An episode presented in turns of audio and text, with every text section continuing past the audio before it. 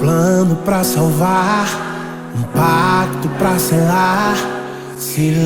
Na série Enfrentando Aflições, o texto de hoje se encontra no Evangelho de Marcos, capítulo 5, versículo 26, que nos diz: Tinha passado por muitas dificuldades nas mãos de vários médicos e ao longo dos anos gastou tudo o que possuía sem melhorar. Na verdade, havia piorado.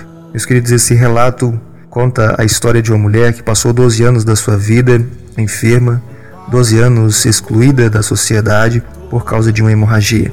E o texto diz que ela gastou todo o seu dinheiro com os médicos. Esse texto nos ensina que às vezes nós procuramos a solução no lugar errado. Às vezes a nossa solução está aos pés de Jesus, aos pés da cruz, mas nós queremos buscar soluções meramente humanas. Às vezes a solução para o seu casamento, às vezes a solução para o seu filho, às vezes a solução para a aflição que você está passando e enfrentando nesse instante está no Senhor Jesus Cristo.